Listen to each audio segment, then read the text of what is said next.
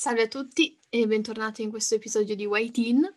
Oggi ci sono, cioè, ci sono solo io. Uh, io sono Lu e oggi uh, parleremo di qualcosa di un po' diverso dal solito.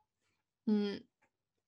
Infatti oggi volevo parlare un po' della mia esperienza, diciamo, scolastica in parte, uh, perché appunto eh, stavo facendo, diciamo, un rewatch di Andy Mac.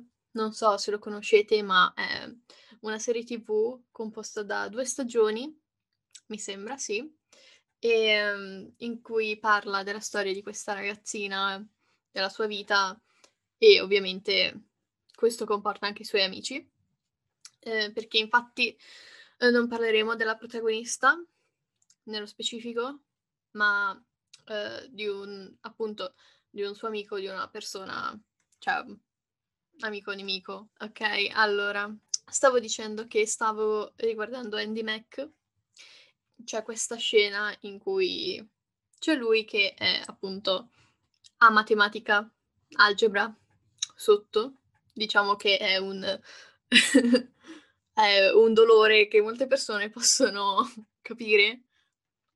E praticamente appunto a matematica sotto e quest'altra amica di Andy gli, gli fa da tutor per cercare di aiutarlo ma appunto mentre lavorano, si vede proprio che lui ha particolare difficoltà con i numeri. Uh, infatti lo vediamo in questo episodio, lo vediamo arrivare in ritardo, non riuscire a trovare l'aula e diciamo che queste sono caratteristiche da tenere un attimo in considerazione per il momento, per dopo.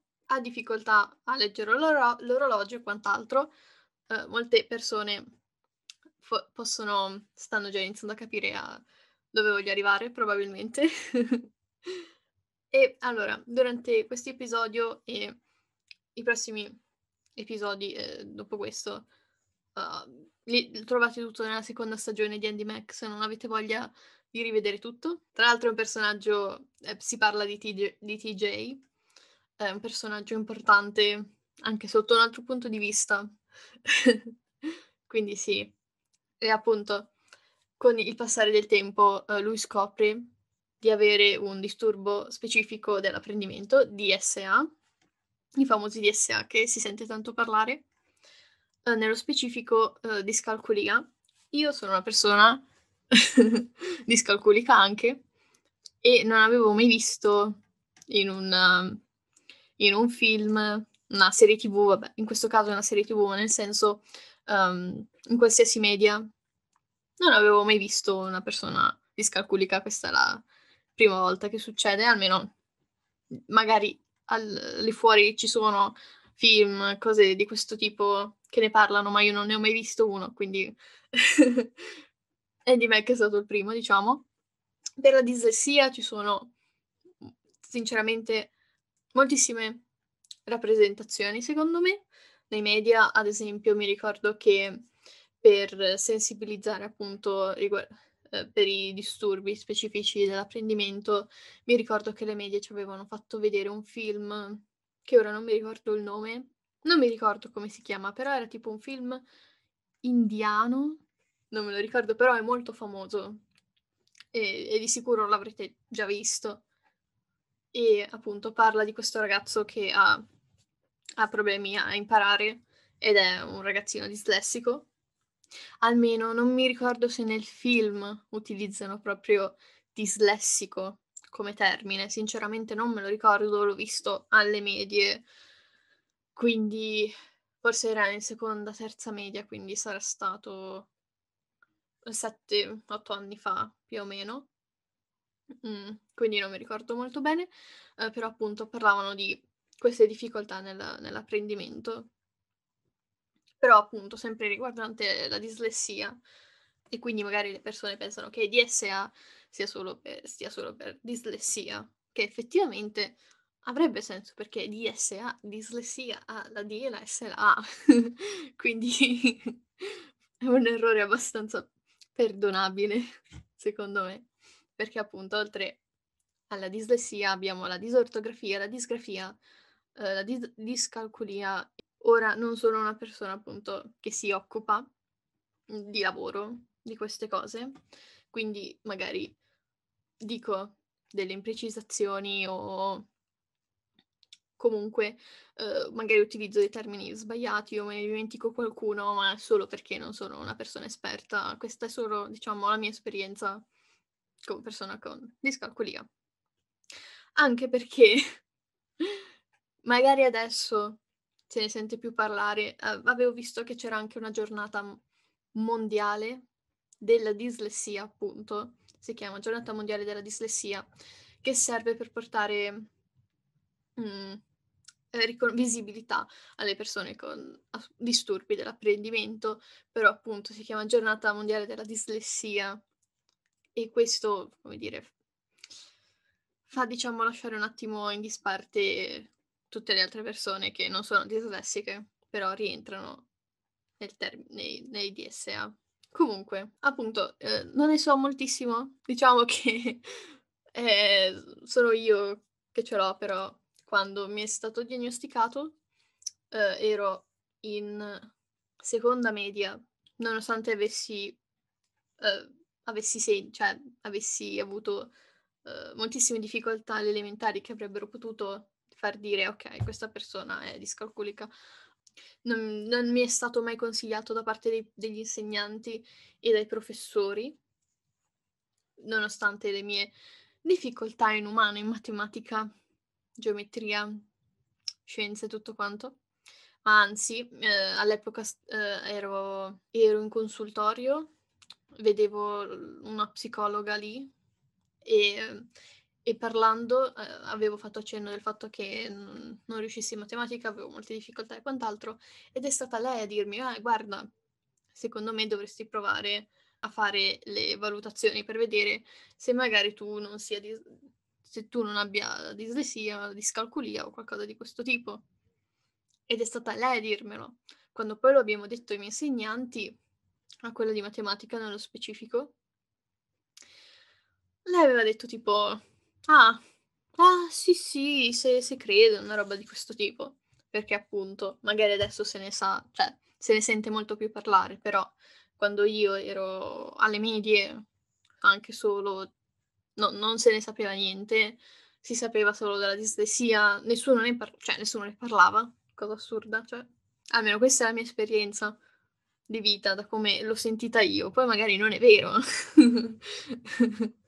però così l'ho sentita io, almeno avevo dei compagni in classe che erano dislessici, disortografici, ne avevo tanti, però l'ho scoperto all'esame di terza media, eh, perché hanno detto le persone di SA vanno nell'altra stanza perché avevamo le prove, eh, diciamo, fatte per noi e non lo sapevo io che potevo utilizzare formulari perché appunto mi è stato spiegato piuttosto male tutto quanto, non... mi è solo stato detto cosa potevo usare cosa non potevo usare, ma neanche tanto bene.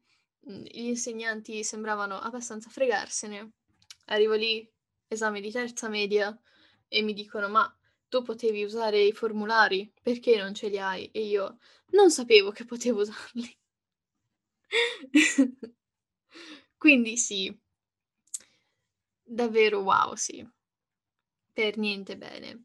Diciamo che quando ho avuto il mio bel certificato, la mia insegnante di matematica ha iniziato a dire: "Ah okay, tu usi questo, questo, non fare questo e questo." Piuttosto così, cioè non ha non ha molto senso insegnare in questo modo. Però vabbè, cioè, non so come spiegarlo, non è stata molto, come dire, uhm, non lo so, di accompagnamento? Non lo so. Ehm, appunto ma comunque io ho iniziato a parlare a stracaso e non ho detto le cose più importanti. Allora,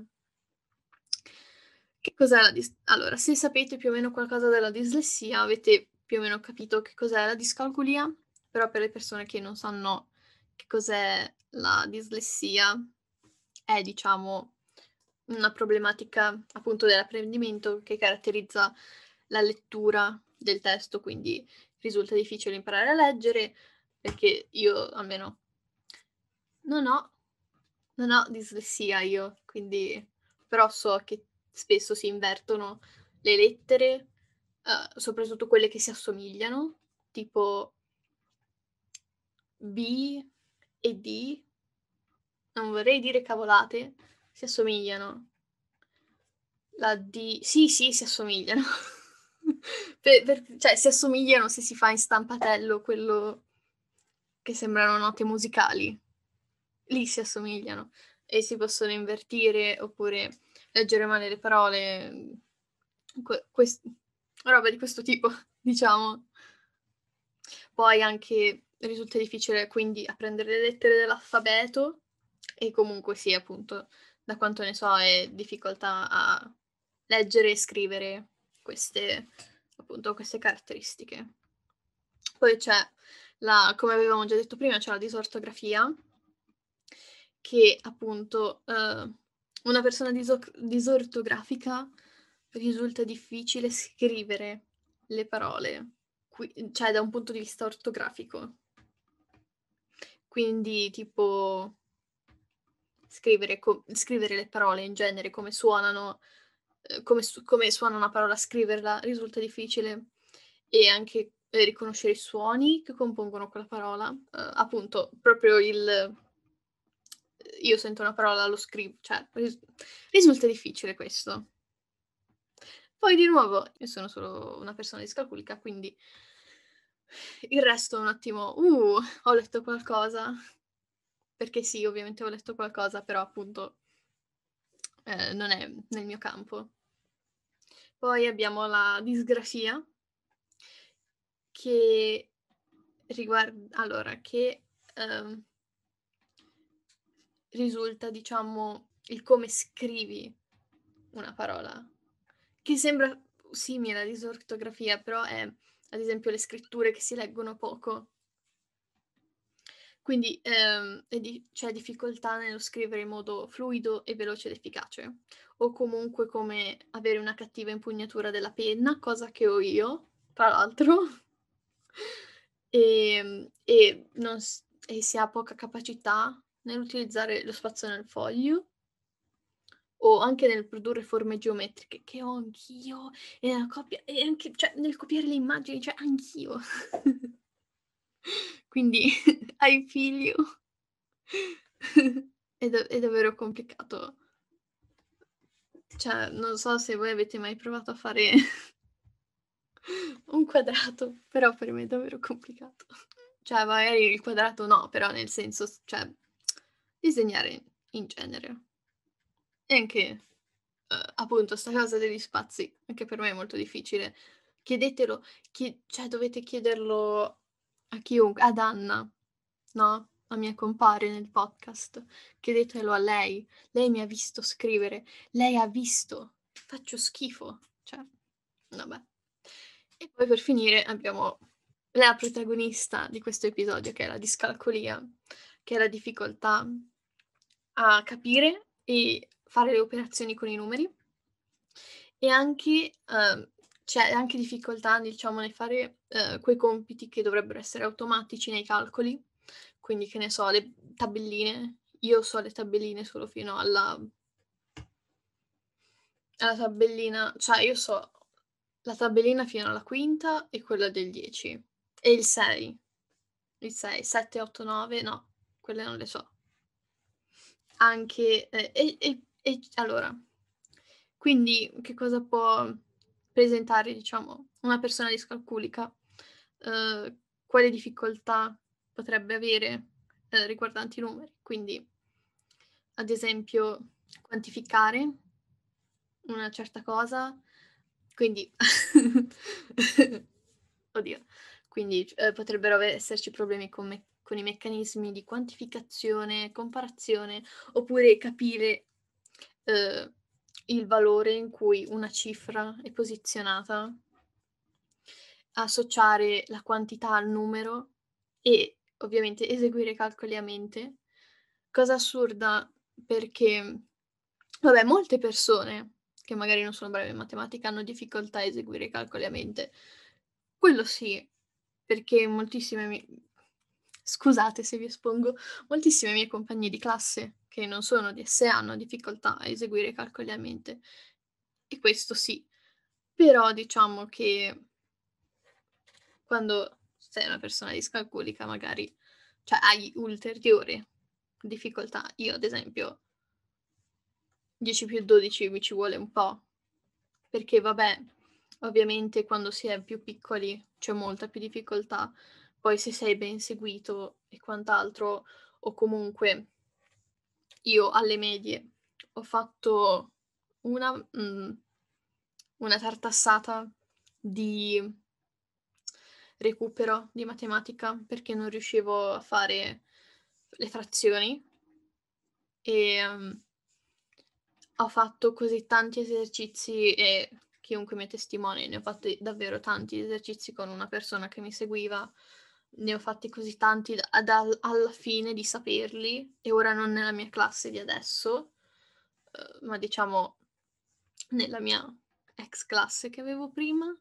a volte notavo che le, pers- le mie com- i miei compagni che non erano di SA non sapevano fare le, fre- le frazioni e io uh, lo sapevo fare un pochino meglio di loro perché ci ho messo così tanto, cioè ho, davvero non avete idea, io ho fatto frazioni su frazioni su frazioni su frazioni su frazioni su frazioni e ora le so fare.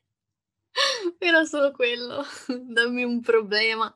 Martino ha comprato 5 biciclette, deve dividerle fra i suoi quattro amici, non le so fare, quelle cose lì. Non le so fare. Le divisioni, mamma, di... mamma mia, le divisioni non le so fare. Uh, poi ci sono difficoltà anche a seguire, uh, a fare ad esempio lettura, scrittura e mettere in colonne i numeri. Ovviamente tutto ciò che dico è riguardante i numeri e le quantità numeriche. E poi c'è il calcolo, quindi recuperare i risultati delle tabelline o comunque il calcolo anche scritto può risultare difficoltà ed è vero perché spesso eh, si invertono i numeri. Io inverto, cioè una volta invertivo i numeri molto più spesso perché appunto se ti metti lì e, e fai recuperi su recuperi, sei seguito e magari ti informi sulle tecniche di apprendimento per le persone di SA, come migliorare e quant'altro. Cioè, comunque, se voglio dire questo, se tu sei una persona, se tu sei una persona che è stata appena diagnosticata, tra virgolette, che diagnosticato è un brutto termine, però nel, cioè, non mi piace come termine perché semplicemente apprendi in modo diverso e sinceramente tutti noi apprendiamo in modo diverso. Però sono, c'è una difficoltà ulteriore che è giusto vada riconosciuta però in generale tutti noi apprendiamo in maniera diversa. Comunque, se sei una persona, appunto, che è stata appena detto che è DSA o qualsiasi cosa di questo tipo e sei lì e pensi, eh mamma mia, oh mamma mia, sono DSA, non ce la farò mai, non, ce... no, non è vero, ce la puoi benissimo fare, cioè nel senso, non è che sei scemo e allora, che ne so, non puoi fare questa, questa, questa cosa che adesso hai difficoltà, non significa che non la puoi fare, significa che hai difficoltà a farla. E non è la fine del mondo, tutti hanno difficoltà a fare qualcosa. Tu fai un po' più fatica, ma vabbè, non importa. Succede. Ce la puoi fare. Te l'assicuro. Attraverso l'esercizio si può fare tutto. Cioè, esercizio su esercizio si farà molta più fatica, perché si fa molta più fatica. Però io adesso so leggere l'orologio analogico, l'orologio analogico. Prima non lo sapevo fare. Uh, cioè, nel senso, ho capito come si legge uh, in terza media, una roba così. Sì, ma anche perché quando alle elementari ce l'hanno insegnato io non ero... Mi ricordo, questo ricordo che non stavo seguendo. Però in genere mi, mi è difficile leggere l'orologio cioè mi era moltis- molto difficile leggere l'orologio analogico e non riuscivo a leggere meno un quarto, meno quelle cose lì con i meno, no? Che negli orologi digitali sono 16,40, non meno un quarto, nel gen- cioè quelle robe lì, no? Sì, si vede che sono DSA, si vede tantissimo. cioè si sente. Appunto, adesso io mi ricordo che l'avevo capito come si fa nell'orologio analogico. Non so se adesso lo riesco a rifare, però avevo capito e avevo detto: "Oh, si fa così". Beh, l'ho capito l'ho capito così dopo anni che me lo spiegavano. Uhm, però preferisco quello digitale, è più comodo assolutamente. Comunque dicevo che, appunto, ehm, per ritornare nel discorso, uhm, quando si è DSA si hanno difficoltà anche con cose quotidiane, ad cioè con attività quotidiane, come ad esempio leggere l'orologio, come appena detto, ma anche ad esempio l'orientamento per le persone discalculiche. Per ritornare al discorso Andy Mac, TJ, io sto facendo un sacco di voli pindarci, mi dispiace. Ma nel senso, in questo episodio che mi ha fatto venire in mente di fare cioè di parlare, uhm, di questo, questo episodio che diciamo non lo so, mi ha dato la spinta, non lo so, mi ha dato la spinta. Mhmm, si vede TJ che fa fa è in ritardo alla lezione, ma perché cioè al al al tutoraggio diciamo, perché appunto non riesce a leggere l'orologio e anche perché era non ave non aveva capito l'aula in cui sarebbero stati, quindi non riesce a a orientarsi. Quindi anche seguire, diciamo, le indicazioni può essere difficile.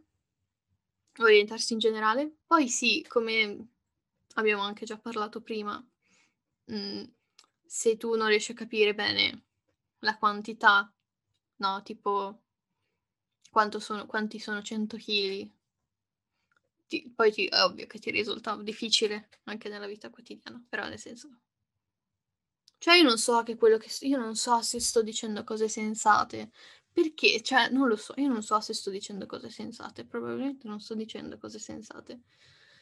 Però vabbè. Però appunto, mhmm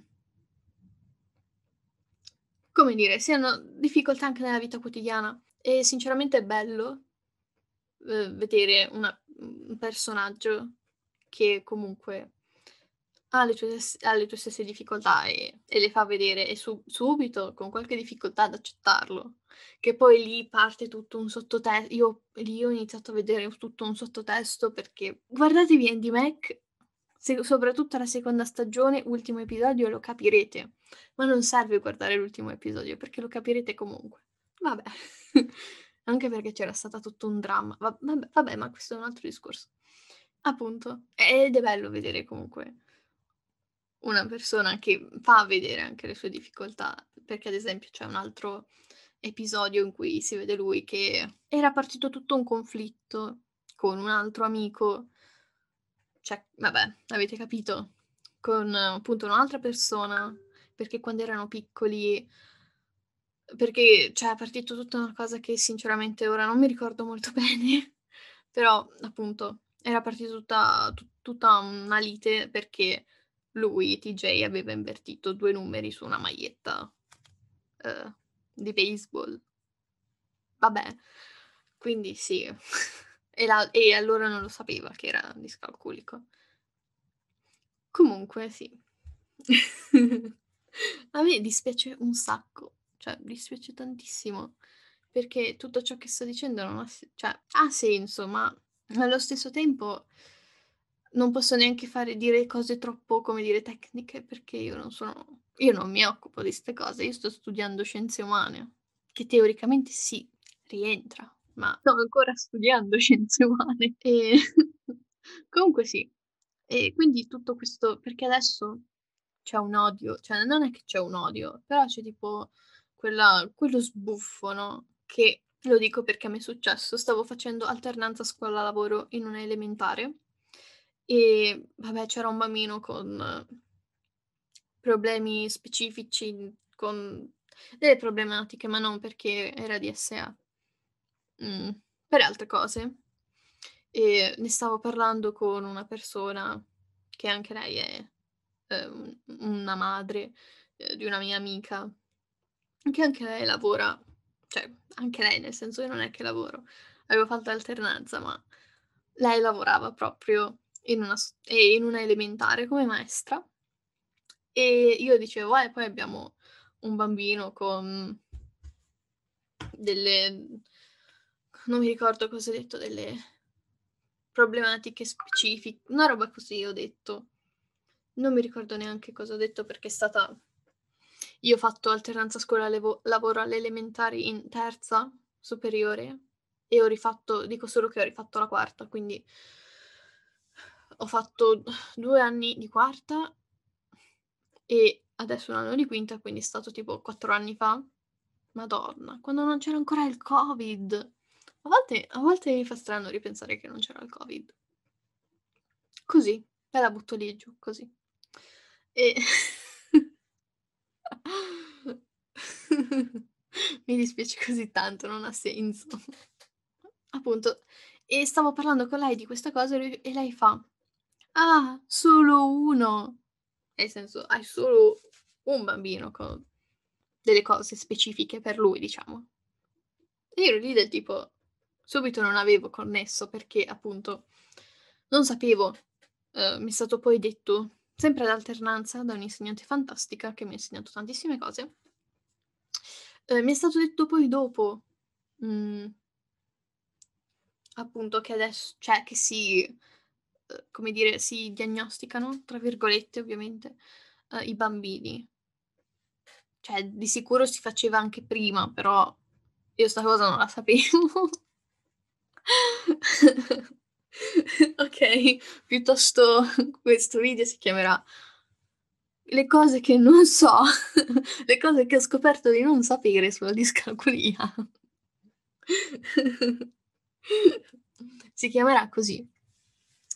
Ehm, e comunque, mhmm, non avevo subito fatto connessione, però, uhm, ripensa quando poi mi ha detto 'sta cosa ripensandoci ho detto: "Okay, okay, ora ho capito". Cioè a cosa cosa ti riferivi. Che quel è quell'atteggiamento sbagliatissimo. È un atteggiamento sbagliatissimo perché piuttosto che dire: "Ah, che barba, ci sono 'sti qui che non possono fare quello devono usare quello gli devo dare più tempo e gli devo che ne so, gli devo e se non capiscono qualcosa gliela devo leggere. Oh mamma mia, gliela devo leggere, devo andare lì e fare quello che l'insegnante deve fare e quindi leggere e cercare di, essere una persona coerente e dire che se non col conto, ehm, i risultati non li conto, ma guardo il procedimento". Okay, questa cosa questa cosa è una cosa specifica che mi è stata lì dalla mia prof professoressa delle medie di matematica, forse so ancora il cognome, ma non lo so. Non so se è il suo cognome, però ovviamente non lo dirò. Uhm, una volta solo per dirvi quanto ce l'ho, ce l'ho ancora lì, uhm, una volta l'avevo vista al mercato, dove abito qui, mhmm, cioè dove abito io, nella mia città dove abito, l'ho vista al mercato, l'ho guardata, l'ho riconosciuta, lei non ha riconosciuto me, uhm, perché ho fatto dei cambiamenti dalle medie. Nessuno mi rico nessuno dei miei compagni delle medie mi riconosce. Nessuno. E io non mi faccio riconoscere. Queste cose dagliele, Anna. Comunque comunque appunto c'ero solo io, c'ero c'ero io che vedo lei, la mia insegnante delle medie di matematica e scienze. La vedo e mi giro, me ne vado. Sì, questo è molto wow, vero. La mia vendetta è stata fatta. Oh, l'ho ignorata. Comunque sì, ce l'ho ancora lì perché lei mi aveva detto forse da prima che io avessi che avessi il certificato di discalcoli e quant'altro, però nel senso, q prima di avere il certificato di discalculia lei mi aveva detto: "Uhm, guarda, per facilitarti io non ti conto i risultati delle verifiche di" ad esempio se c'era 2+5 io mettevo set e io mettevo 8 uhm, sbagliando lei non mi contava l'8, lei mi contava il fatto che a come io avessi arrivato all'8. Ovviamente su 2+5 non si può fare, ma ad esempio tipo c'è 2 aperta parentesi, 6 più 3 chiusa parentesi per 10 alla 98esima. Se io ti scrivo 950 e dovrebbe fare 1000 lei mi avrebbe contato il procedimento che quello fosse corretto. E io ah, magari che poi non è così, eh. Magari io che non ci capivo niente. Poi lei in realtà faceva come diceva. Però a me risul cioè da da come me lo ricordo io, uhm, lei mi ha sempre contato i risultati, sempre. E ho sempre avuto il depo debito di matematica. Sempre. Sempre. Ora io ecco, è un'altra cosa di de degli inseg dei professori, degli insegnanti che non capisco. Se una persona ora vabbè parliamo dei DSA che hanno delle determinate cose che possono non possono usare, possono avere più tempo. Va bene, quello che vuoi. Ci sono queste persone che possono possono utilizzare determinati strumenti. Piuttosto che prendere queste persone, metterle in disparte, dire e come dire, prendere una che ne so, un qualcosa, ehm, prendere una verifica e messa ad hoc per tutti, diciamo. E, come dire, cercare di piegarla e poi piegarla alle esigenze delle persone con DSA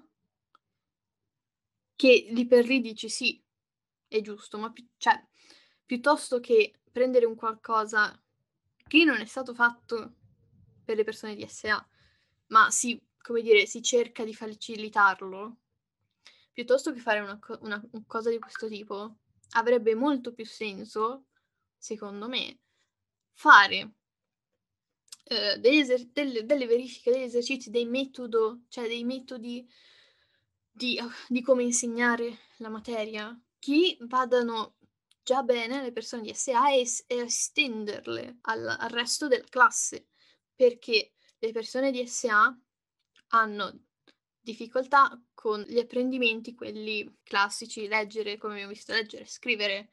Invece le persone DSA sono molto avvantaggiate quando si tratta di fare mappe concettuali a livello uditivo, quindi, uhm, ascoltare le cose per impararle. Tutti le persone DSA appunto sono facilitate nell'apprendimento tramite questi canali, diciamo, secondari, che spesso non vengono molti presi in considerazione a scuola, con apprendere differentemente, che ne avevo parlato in un episodio in cui c'era anche Anna. Era un episodio vecchio ed è uscito fuori i nostri discorsi dei PCTO, alternanza scuola-lavoro.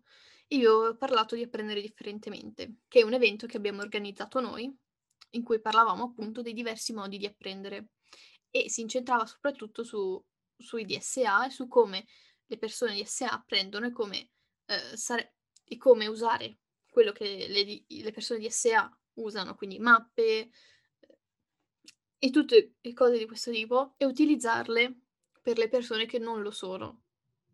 Perché questi metodo questi metodi hai un approccio, diciamo, alla materia diverso, quindi apprendere differentemente, e magari ti sono molto più utili, perché tutti noi apprendiamo, uhm, tramite canali diversi, quindi una persona anche che non è DSA, magari con il solito suo metodo di studio che ha, magari si trova male, che che gli è stato tipo insegnato che poi dic tutti dicono che alle medie dovrebbero insegnarti i metodi di studio, ma non ti insegnano il metodo di studio sinceramente. Perché io ero in una scuola media, ho fatto i miei 3 anni di scuola media, non ho mai avuto un metodo di studio e giustamente tu dovresti avercelo già alle medie il metodo di studio e alle superiori sinceramente. È un po' difficile trovare un buon metodo di studio. E quindi, cioè, tu dovresti già avere un metodo di studio. Però magari questo me a questo metodo di studio che ti hanno insegnato alle medie, cioè che ti hanno insegnato, per te non è funzionale, fai molta più fatica ad apprendere perché DSA, discalcoli e tutto quanto, qui si parla anche soprattutto di fatica, no, se una persona ha fatica a che ne so, a scrivere un tema e fa molta fatica a farlo, perché ovviamente, che ne so, una persona allenata ti fa la maratona, una persona non allenata si mette in testa di fare la maratona e risul e si prende una storta, la persona che non è allenata non farà mai più una maratona, no, io perdo fi io perdo il filo del discorso comunque. Cioè, si parla di fatica. Se una persona ha particolari fa difficoltà a fare un un determinata materia, toh, e quindi fa fa fatica, ovviamente non è incentivata a studiare quella determinata materia e preferirà e preferirà fare dell'altro. Quindi tutto ciò comunque non ha senso. Quindi piuttosto che dire ok, tu questo non farlo, tu questo non fa, cioè tipo dare che ne so, cinque domande e tu non me ne fai fare una. Perché spesso le, alcuni insegnanti che ho avuto venivano da me e mi facevano ok, tu questa non la fai. E magari era quella che sapevo. Infatti poi ho incontrato altri professori che mi hanno detto guarda, tu questa puoi anche non farla. È molto meglio dire puoi anche non farla perché sei l'unica che so magari. Comunque sì, appunto che fare queste cose sì, vanno a aiutare perché vanno a aiutare perché se si possono fare vuol dire che aiutano. Però secondo me l'approccio a, priori è sbagliato. Magari bisognerebbe improntare la scuola italiana verso cioè dei diversi modi per fare scuola, perché sinceramente io, io inizio i discorsi e non li so concludere. Punto, secondo me il problema è a priori, magari una rinnovata non sarebbe male, anche perché sinceramente, ecco, da, da un episodio sui disturbi specifici dell'apprendimento sta diventando un sbanderiamo i problemi della scuola italiana, dei problemi che io ho riscontrato durante questo percorso di studio. Perché sinceramente nella scuola italiana ci sono tantissimi professori che non hanno voglia di fare niente. Perché spesso si dice di, dei ragazzi, degli alunni, che non vogliono fare niente. Che è vero, moltissime persone non vogliono fare niente, vanno al liceo, vanno alla scuola professionale, e non vogliono fare niente, lo fanno solo perché devono fare qualcosa. Perché si, diciamocelo, non, trova, non si trova lavoro adesso. Cioè, solo la terza media non trovi lavoro. Appunto. E quindi c'è questo problema, secondo me, alla base di insegnanti che non hanno voglia di insegnare perché magari non hanno fatto neanche le scuole adeguate per insegnare. C'è tutta una branca che si chiama pedagogia e io la sto, sto studiando adesso. Ok. E ho perso un attimo il filo del discorso, come mio solito. e appunto ci vorrebbe un approccio diverso alla scuola in generale. E secondo me anche noi come studenti, studentesse, student, studente, student asterisco. I see you. Comunque, come persone che studiano in genere, cioè bisognerebbe cambiare approccio alle cose, secondo me, e vedere tutti i punti di vista. Detto questo, io anche, ho anche parlato troppo perché, come dice la mia professoressa di scienze umane, che saluto, mi piace sentirmi parlare. che persona egocentrica. Comunque, Spero di aver detto delle cose interessanti, spero di aver spiegato qualcosa, spero di non aver detto troppe cavolate, come mio solito, perché io dico tante cavolate, però questo diciamo che è un argomento che, avendo fatto apprendere differentemente, ah, essendo una persona discalculica, eh, comunque faccio scienze umane, tutte queste cose, ho conosciuto un sacco di persone di SA in questi anni, sinceramente, tra cui una mia amica, Antonella, Ciao Antonella. Salutiamo come nostro solito le persone che conosciamo e niente. Grazie ancora per l'attenzione, grazie ancora per aver seguito i miei ragionamenti un po' farlocchi e come sempre potete trovare eh, il nostro podcast su, eh, sulle varie piattaforme uh, Spotify, uh, YouTube, potete, trovare, potete trovarci su YouTube, il canale si chiama Yepalbenga, ci trovate su Instagram come Yepalbenga e anche su Facebook, sempre Yepalbenga. e um, noi ci sentiamo al ci sentiamo al prossimo episodio. State, state in salute, state buoni, bevete tanta acqua e ci sentiamo presto. Bye bye!